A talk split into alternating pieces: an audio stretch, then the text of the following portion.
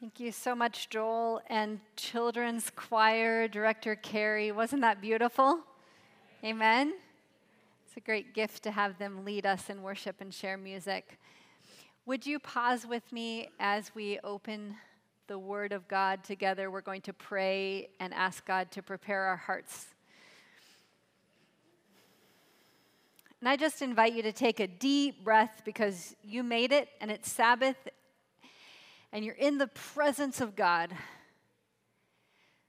So, God, we come to you who fills our lungs with air in this moment. We come to you who is the provider of all of our needs, our sovereign God, asking that you would open up our hearts and our minds to hear from you today. Only you know what we're going through. Only you know what each person walked in here with or is listening at home thinking about and the burden that's on their heart. And so I pray, God, that you would do something miraculous, that your Holy Spirit would speak to our hearts. In Jesus' name, amen. Have you ever had someone copy you? Have you ever had someone copy you? Really? Yeah? Have you? Like, you sit in a, stand in a certain way and they do that too. You reach for something, they reach for it too. You say, Hello, how are you? Hello, how are you? What are you doing today? What are you doing today? Are you going to eat lunch? Are you going to eat lunch? Have you ever had that kind of copying before? We have a rule in our house that you can't copy without permission. And that came about like all rules and policies everywhere because there's a story behind it. Because it turns out even parents and siblings alike can get annoyed from people copying without permission. Do you remember that? That kind of experience of having someone copy you, maybe your kid, your grandchild, your niece or nephew, your neighbor kid, the person next to you. they this copying after you and yet in the scripture that we read today, that's exactly what Paul says. He says, Copy me. And we feel a little annoyed by that. We can feel a little annoyed by even the fact that we around each other end up affecting each other. And yet, it's true that the example and the experience that we have with each other makes a difference on each one of us. So, Paul directs our attention as I invite you to Philippians chapter 3 he directs our attention to this, these very words. Most of us might feel frustrated by this reality that we serve as an example to someone in our lives. But he invites it. He actually says this. When I first read this section for today, I felt a little bit like Paul, how in the world can you say this? How is this possible? But as we work through this passage and look at my objections to his words, I hope that you'll get another understanding of what he's saying here. Verse 17 Join together in following my example, brothers and sisters. And just as you have us as a model, keep your eyes on those who live as we do. For as I've often told you before, and now say again, even with tears, many live as enemies of the cross of Christ. Their God, destiny is destruction. Their God is their stomach. Their glory is in their shame. Their mind is set on earthly things. But our citizenship is from heaven, and we eagerly await a Savior from there, the Lord Jesus Christ, who, by the power that enables him to bring everything under his control, will transform our lowly bodies so that they will be like his glorious body. Paul, throughout this whole letter, as he's been talking to the Philippians, he has said in so many ways, I'm all in with Jesus. I'm going all in. I want to experience his glory and I want to experience his suffering. I want to experience all of it. And so he's able to say these words that as I am going all in with Jesus, I invite you to follow after me, fully identifying with Jesus Christ. But Paul just said in the section that we looked at last week, I'm not perfect. He said these words, not that I have attained all of this. That means not that I'm there. I didn't make it. I haven't arrived. I haven't gotten to where I'm going, but I'm pressing forward. So, Paul, how do you have it both ways here? How is it that you can say, follow my example, and on the other hand, say, I'm not there yet? I haven't arrived yet. That's like you telling your little sister or little brother, like, follow me in how I'm obeying mom and dad, and then you disrespect mom and dad, like, right in front of them. And you're like, what in the world? You're saying it both ways. Paul is saying, I'm completely dependent on Jesus. I recognize that I can't do it on my own. And so, even though I haven't arrived yet, even though I'm not there yet, I am striving after Jesus, and that is something that we can all follow. We've all questioned this verse because someone has let us down. For each and every person here, someone has proven themselves untrustworthy. They've even perhaps said to you, Follow my example, but then they end up messing up. Paul tells the Philippians and us, Look at me, not because he thinks he's arrived, but because he's looking to Jesus and trusting Jesus with everything that he's worth. In his message to the Corinthians, he says, I prayed and prayed and prayed and prayed and prayed and prayed, and what I prayed for didn't happen. Can anyone relate to that? I prayed that this thorn in the flesh would be taken away from me. I prayed and it didn't happen. But God said, In your weakness, you will become strong because my grace is sufficient for you. So Paul doesn't speak from this person that's like got it all together, but he speaks as one who says, From that place, I found God to be enough. So he's struggling too. He's exhausted too. He's discouraged and overwhelmed at times. He's straining and striving. And yet he's keeping his faith in the one who can carry him across the finish line. I can certainly relate to Paul. Keep in mind, I respect him. He's an apostle and a person in the scriptures that I deeply respect but I can relate because in his list in 2 Corinthians 11, he shares what he's gone through. He shares that he's been shipwrecked. He shares that he's been flogged. He shares that he's had stones thrown at him. He shares that he carries all of this and has had all this experience. Now, your list might be a little different. You might share different things of what you've gone through. But all the things that Paul went through, all those things that he faced, didn't get the better of him. Jesus gave him strength through it and continues to give him strength through it as he's sitting there under house arrest. And this is where I relate. All the things that could have crushed me didn't. That's what I want you to hear from me today is all the things that I thought would end be the end of me weren't. There have been times when all the things that could go wrong did. Yet by the grace of God, I'm still here. I'm still standing. What do we do when everything runs off the rails in our lives? Paul has had that experience again and again. I know that if I were to ask you, because I already heard it a couple dozen times this morning, how are you? I'm hearing a lot of what Denny just gave voice to in the prayer. I'm exhausted. It's a mess right now. I don't know how I can come up for a breath. I heard at least two dozen people say that to me between first and second service alone. If we were to ask today, right now, are there things you're worried about? Are there things your heart feels burdened with as you come in this morning? The answer for most of us would be a resounding yes. I know you're going through it too. In times of deep weariness, it's easy to forget that grace is real.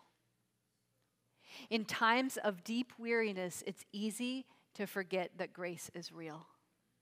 That what sustained Paul is what sustains you. Whether you're facing a grade, a class that you don't know how to get through, or whether your business is struggling, or whether your family is coming apart at the seams, grace is what sustains us. It's grace that sustained Paul, and it's grace that sustains us. Grace that is enough for me and for you. Grace that says to me and you, You are enough because I am enough. In the world, we experience the opposite. And in the world, we discourage the kind of vulnerability Paul has, that Paul demonstrates, saying, I don't have it all together, but follow my example. And he's willing to hold the tension of this, saying, Come after me as I come after Jesus. This, what is this example of Paul? I've thrown everything that I have into following Jesus. I realize that my most glorious successes are not enough, so I'm trusting in the one who is enough. I know I can't do it on my own, Paul says, so I'm following after him. So therefore, follow me. That's what Paul's message is throughout this entire book. The reason he can have joy in suffering, joy in Jesus, is because he has found God to be enough, the sustainer through the mess and through the challenge of what it means to be human. And he's talking to people who are facing some really specific realities of what they're going through. He says that I've told you often before and now tell you again, even with tears, many live as enemies of the cross of Christ. Their destiny is destruction, their God is their stomach, their glory is in their shame. That kind of sounds like people are really living debased lives, like going after all sorts of craziness and doing whatever they want to in their body and in their life. But likely it was religious people that had substituted their own works for the all sufficient work of Jesus. Because of the context here, you, you have to remember, and I want you to especially hear this, Pathfinders, not all people in the church are mature. Not all people in the church are mature. We take that for granted right? We take that for granted. But in Philippi, they weren't all mature, and not all people in the church are mature here. What I mean by that is like we mess up, we don't have it together. All ages don't have it together. And so in Philippi, there were some people that were messing up. There were some people that were saying, like, oh man, everybody needs to be circumcised. Their glory was in their shame. That's what that means. They were like, everyone needs to be circumcised to be saved. And then they were saying their God becomes their stomach, what you eat and how you eat it, the dietary laws, how you purify things, how you go about stuff. They were like majoring in the minors. Have you ever heard that phrase? Making everything super important. Because here's what we can sometimes do is that when it's internally, when things are stressful, we try to externalize and control the externals. We try to say, like, well, if I can understand all of this and do all of this, then maybe I can have peace inside. Because there's mystery and there's things we don't understand and there's stuff we pray for that just doesn't make sense. But if I can keep all of this, if I can do all of this, and Paul says their destiny is destruction. Their God has become their stomach. Their glory is in their shame because you see, their mind is set on earthly things. My dependence, my example I give to you is trusting in Jesus. The example I give to you is the grace of God alone. So he's speaking with such harsh language, enemy of the cross. Like, that's really, really strong. If I came along to you and I said, You're an enemy of the cross of Christ, that would feel like super strong. That language is harsh. Because for Paul, he's saying anything that says Jesus and grace and is insufficient to save us. It becomes an enemy of Jesus.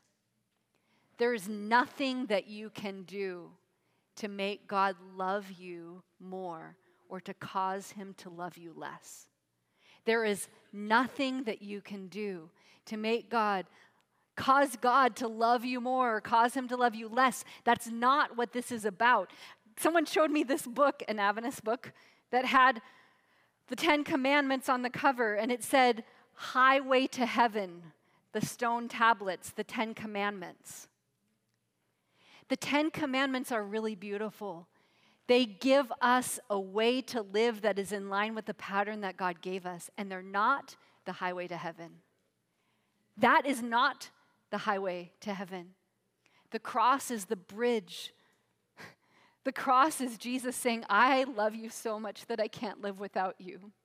I love you so much that there's nothing I wouldn't give to show my love for you. So I'm risking everything. I'm going out. I'm going all in for you because I love you.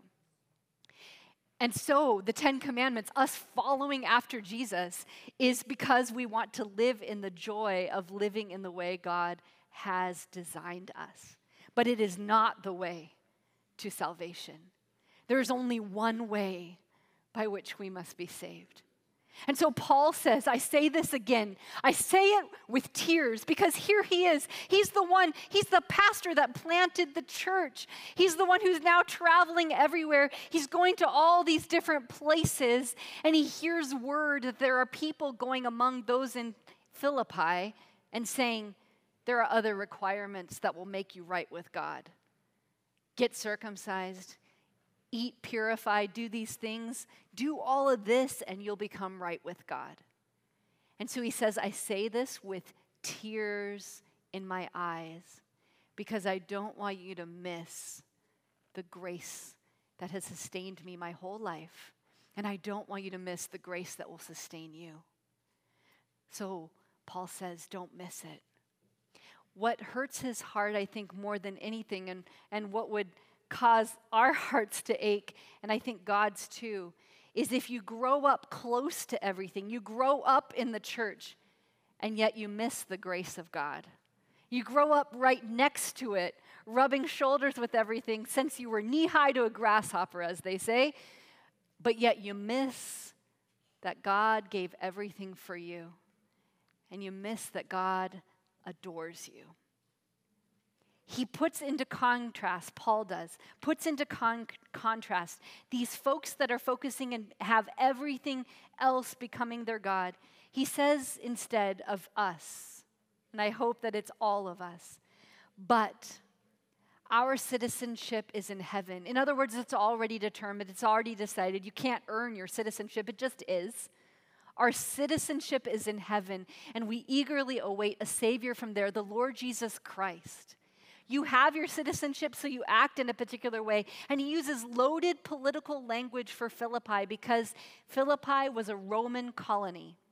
And so they had citizenship just like they lived in Rome. So they act and ate and dressed and had all the privileges as if they were in Rome. And so he uses this loaded political language for them and says, just like you get all of the benefits and privileges of Rome, even as you live here, your citizenship is in heaven. And you eagerly, we eagerly await a Savior from there, the Lord Jesus Christ, who, by the power that enables him to bring everything under his control, will transform our lowly bodies to be like his glorious body. He reminds them not only of what they have right now, but he reminds them of what they have that's coming. So, in the midst of the struggle and in the midst of the distractions and in the midst of the people that are saying, like, hey, you can do this to earn favor with God, or you can do this or that, he says to them, you already have it. What you think you keep striving for, you already have. You are a citizen of heaven. And God is already drawing you there bringing you into a place where you can be completely transformed. We live according to the pattern of the one who transforms us, the one who spoke everything into existence, the one who will then transform us completely and wholly. What an amazing God. So I ask you today do you struggle with anything? Do you struggle perhaps with lying, smoking, sexual temptation, hopelessness, gossip, pride, laziness, lack of faith, doubt, these things will be changed by the power of God alone. This power of God that lives and works and moves in us in another letter, Paul says, I urge you to live a life worthy of the calling you've received. He says, we stretch our muscles and we strive towards something. But then on the other hand, in another letter, he says, But you must also remember that the one who calls you is faithful to complete the work. So we hold both of these things that we stretch and struggle and we give ourselves to God completely. And at the same time, we trust that only God can do the work that only God is able to complete the good work that has been started in us. This is the messiness of what it means to be human. And Paul's writing this real letter to people that are struggling with that as people are telling them conflicting things as they're torn in this direction and that. So he says, instead of just giving them these words, he says, Come follow me as I follow Jesus. I love this story that was told. Um, Jeff Newton says this story of his little son Jonathan, who was around four years old, was learning the Lord's Prayer and repeating it often. And he knew he had it now, so he was one morning in church saying it louder than all the others. And so he remembers hearing his son say, Our Father who art in heaven, I know you know my name. And he called it out louder than any of the other kids. And he said, He'll never forget. Our Father who art in heaven, I know you know my name. Thy kingdom come, thy will be done. I know you know my name. I know you know my name. That's what I hope and pray that you know is that God knows your name, that God watches you, that God is invested deeply in you. And so when Paul says, You guys are going about all this stuff, trying to make yourselves right with God, but you already have it. You already have citizenship in heaven, and we're awaiting Jesus from there. Follow my example as I follow after Jesus. So it's messy and it's hard, and I'm right there with you that this time is heavy. Would you join with me in following after Paul, in following his example of following after Jesus, clinging desperately to the one who knows our name and the one who is deeply invested in you.